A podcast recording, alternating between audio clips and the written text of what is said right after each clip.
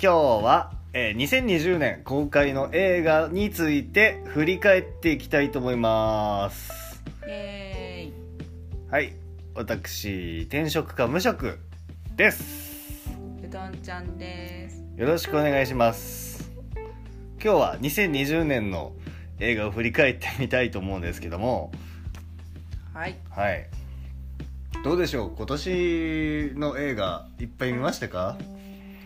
やっぱコロナですからね。そうなんですよ。コロナの影響でねすっごい今年の映画はねあの公開が延期になったりしてさまだ見れてない映画があってえっ、と007 007ね。007までやってないよね。来年来年公開になっちゃったしうん。ブラックウィドウも結局何回も延期になって来年になっちゃったしさ。うん。ね。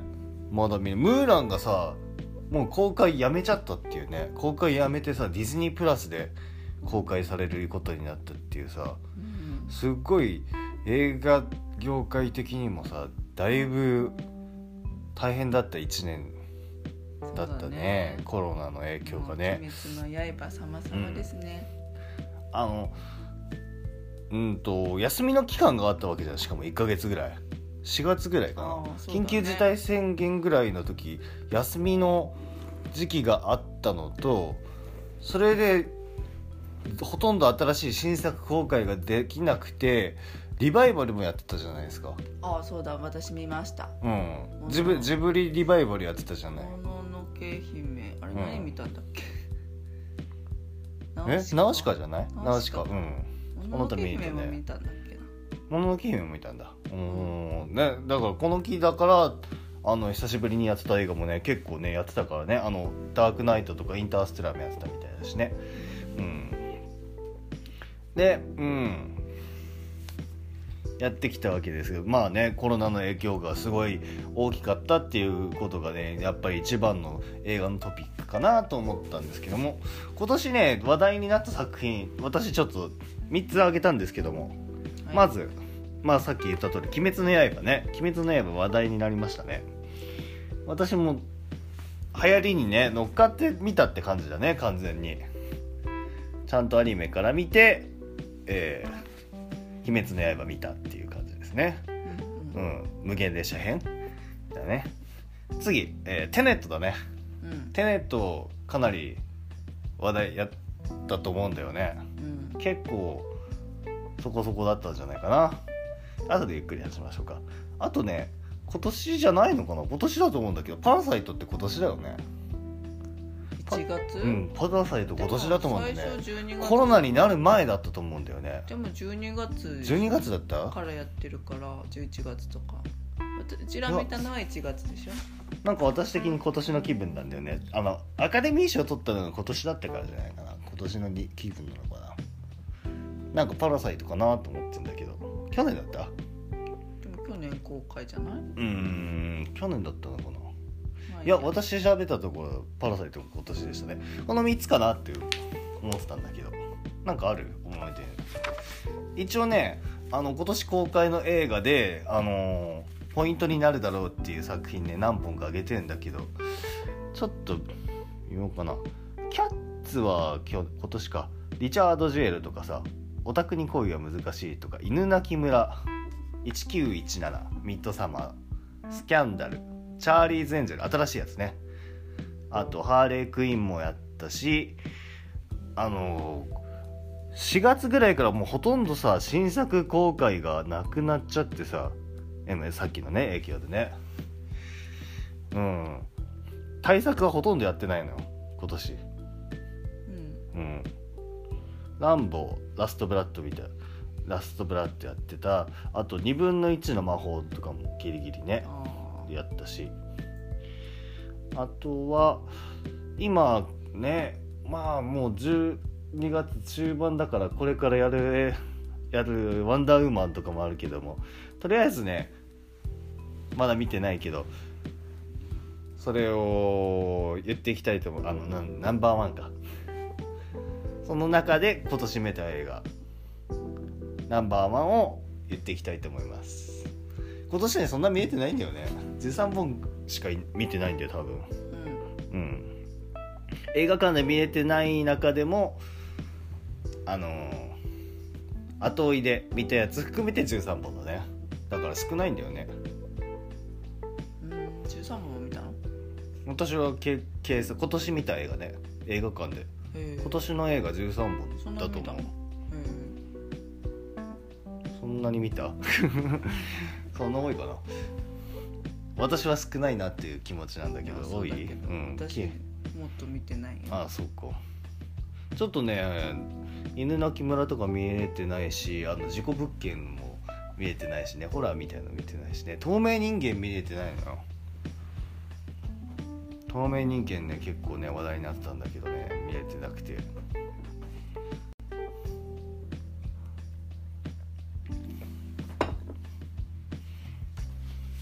で？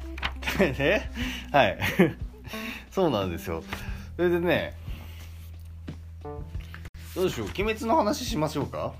鬼滅そんなしなくていい？うん。鬼滅どうだった、まあ煉獄さんかっこよかったけどうねん。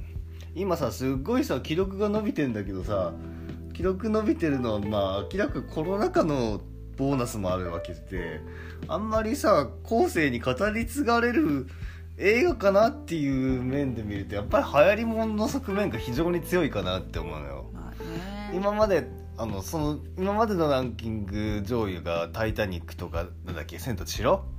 うん」が今トップ123になったわけでしょ？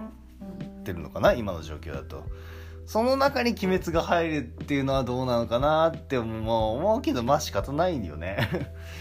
まあなんかねだってお話の途中から途中のさお話をさがこんなに来ちゃったっていうのがねなんかねすごい意外だなっていう思うんだよね、うん。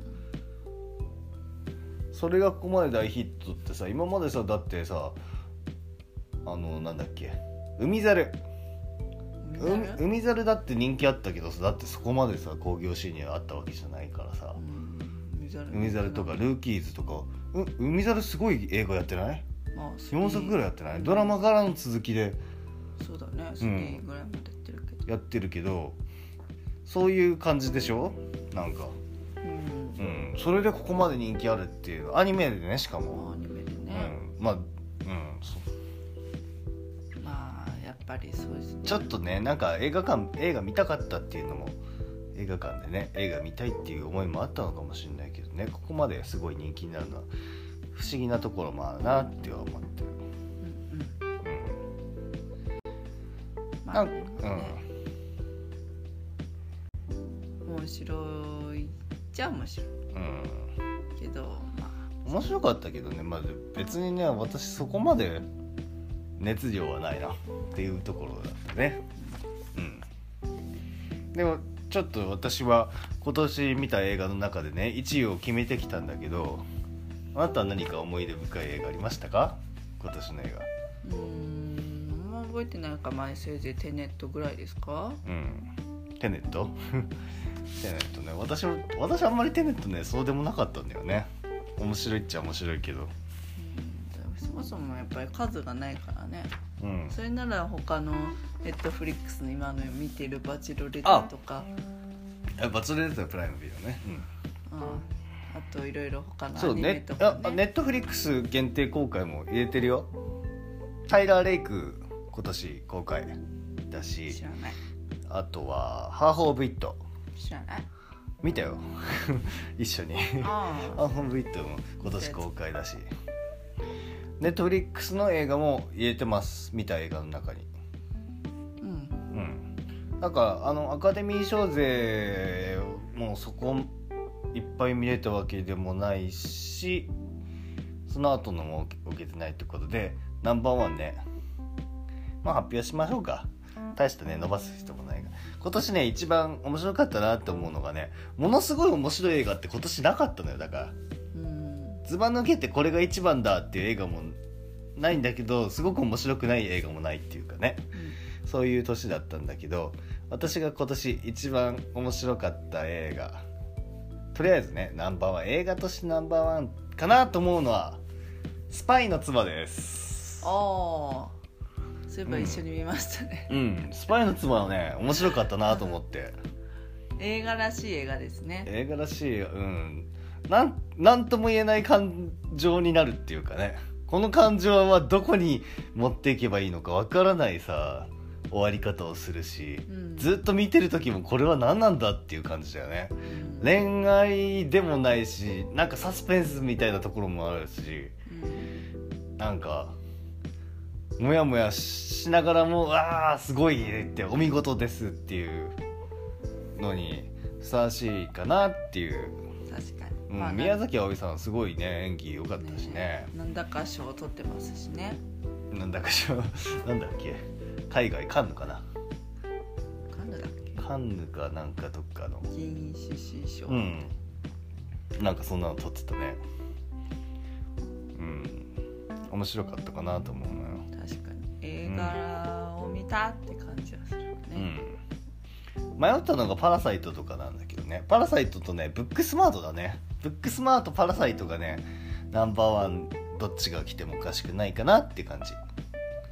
まあパラサイトが入るのはパラサイト一番だけどね。うん「パラサイト」もまあ普通に面白いし誰が見ても面白いと思う映画だろうしなんかそれでいてなんかしっかり内容もしっかりしてるっていう感じだけどその中でやっぱりちょっとねスパイの妻の方が人選ぶよね絶対ね。な受け付けない人も受け付けないと思うんで。そうだね。分かりやすいさ着地で終わるわけじゃないからさゴールがね。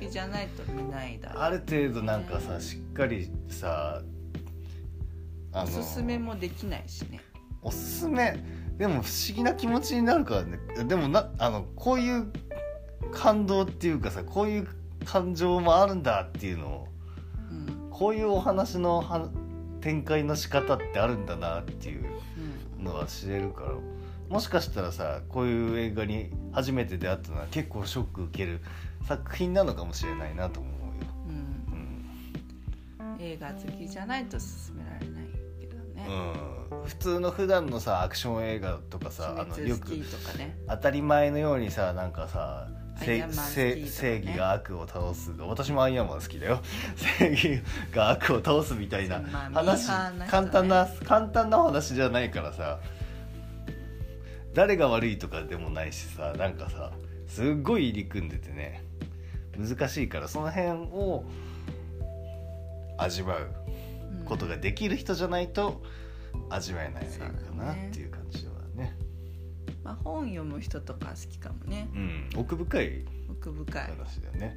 それでいてなんかもうさチューブラリンっていうかさ謎がはっきりとは解決されないまま終わるというかね。でもそこを考ねえる部分自もあるから分でどう考えるか自分はどう捉えるかっていうのは、ういい作品だと思いますけどね、逆にそのいうことだとテネットねテネットはめっちゃ考えさせられるじゃん。テネットはなんかそういう考私はそうえるのとえるちょっと違うんだよね。違うんだよね。心を読むんじゃなくて人のそういうんじゃないんだよね。そういう考えの裏を読むとかじゃなくて空想科学なんだよね。物理的にどう空なってるか。想科学物理学がどうなんだって次いう元話で。次元っていうか時間軸がどうなってるかっていうなんかあれはまた違うよ。うん。構造がどうなってるかを私はそれを含めてねなんかね人のどうでもいいかなっていう。どうでもいいいかなっていうテネットまあ見た目が楽しい映画だなってぐらいだったな。そんな奥深いとも思わないしねテネット奥深いってわけでもないなと。まあでもそういうまあ物理好きな人っていうか物理が時間時間理ね系頭の人は好きなんじゃない、うん。そうだね普通に見ててね映像として面白かったからねその発想だけでねあそこまでできたのは面まあ、エン白いところだ。ターテインメントとしてね、うん、うん誰でも分かりやすいて感じですね。そうだね。あとね他にもね今年見た映画じゃなくてドラマ？うん。っていうのがあってねドラマも結構公開されてね私はあの海外ドラマばっとかばっかり見てたけどうん。なんかがあります？今年の映画今年うんじゃないか。あストレンジャーシングスを見たな。トレンジャーシングスは今年見たけど去年かないつ見てたんだっけ？今年だよ。今年今年。今年見見たのは今年だけどストレンジャーシングス多分ねもっと前にやってんじゃないかな。まあ前からやってると思うシーズン3いつだったんだろうね。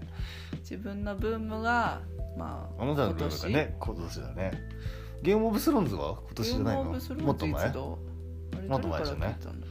私はまあ去年の暮れぐらいだね、私今年公開だと「ザ・ボーイズシーズン2がねやっぱりね良かったね。うん。うん。ザ・ボーイズはもう常に。あなたはちょっとグロくて見てないよね。まあね。面白そうだけどグロくて見てないよね。ちょこちょこ見て、うん。ちょこちょこ見てっても意外と面白いからまあうん。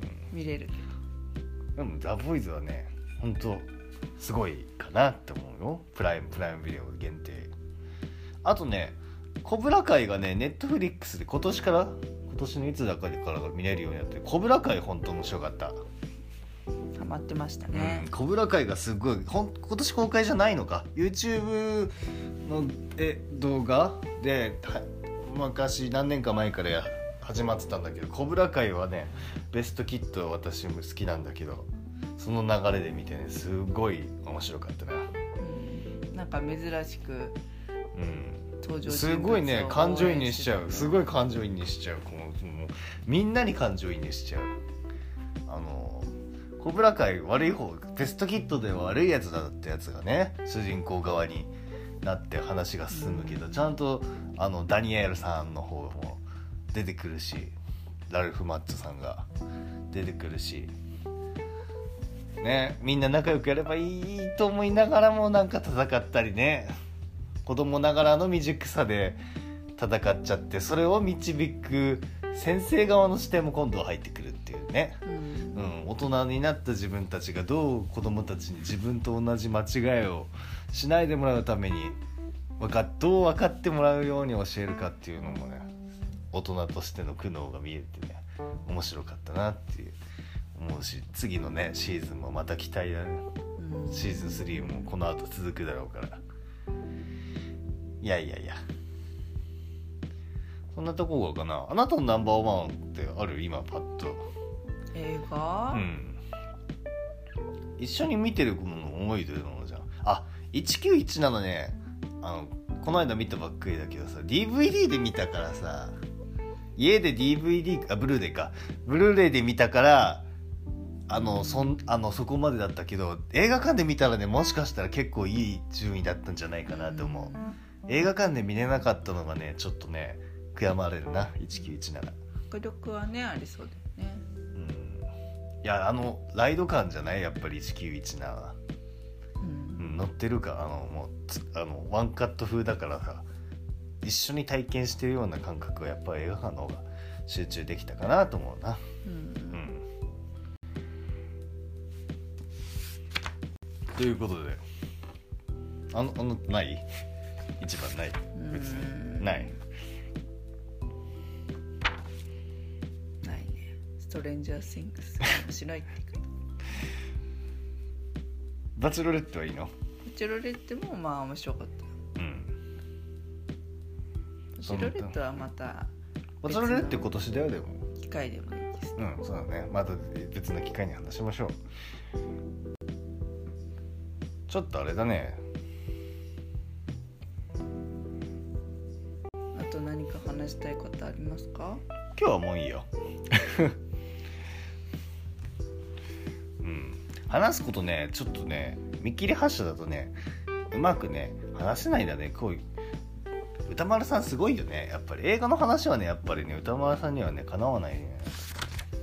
まあかな勝とうと思うのがまあ間違いって全然そんなレベルじゃない。うんそんなうん心もうねかなわないと思うからそういう同じ方向性ではね話そうとは思ってない。うん。ということでね映画今年の映画のことを振り返ってみたんだけどいいの？これで。まあいいか。分かんない。うん。ちょっとねもう少しね寝ってから話そう私ももう少し台本これはこれね最初の方に書いた台本だったからねあんましね良くなかったね。うん。これ以降またちょっと台本練り直す作業があるかもしれないし。どういうところがダメだったんですか？うん？もう少しいやこれ今話していいの？具体例ってこと？あもうもうもう話す話そうかもう少しね話す順番決めとけばよかったね。そうだね。うん話す順番って大事だよね、うん。だ。そう。お他のやつはね意外と話す順番決めてたりするんだけどね。うんちょっとねもう少しねやっていかないとね。ということで終わりにしましょうか。はーい。お疲れ様でした。お疲れ様でした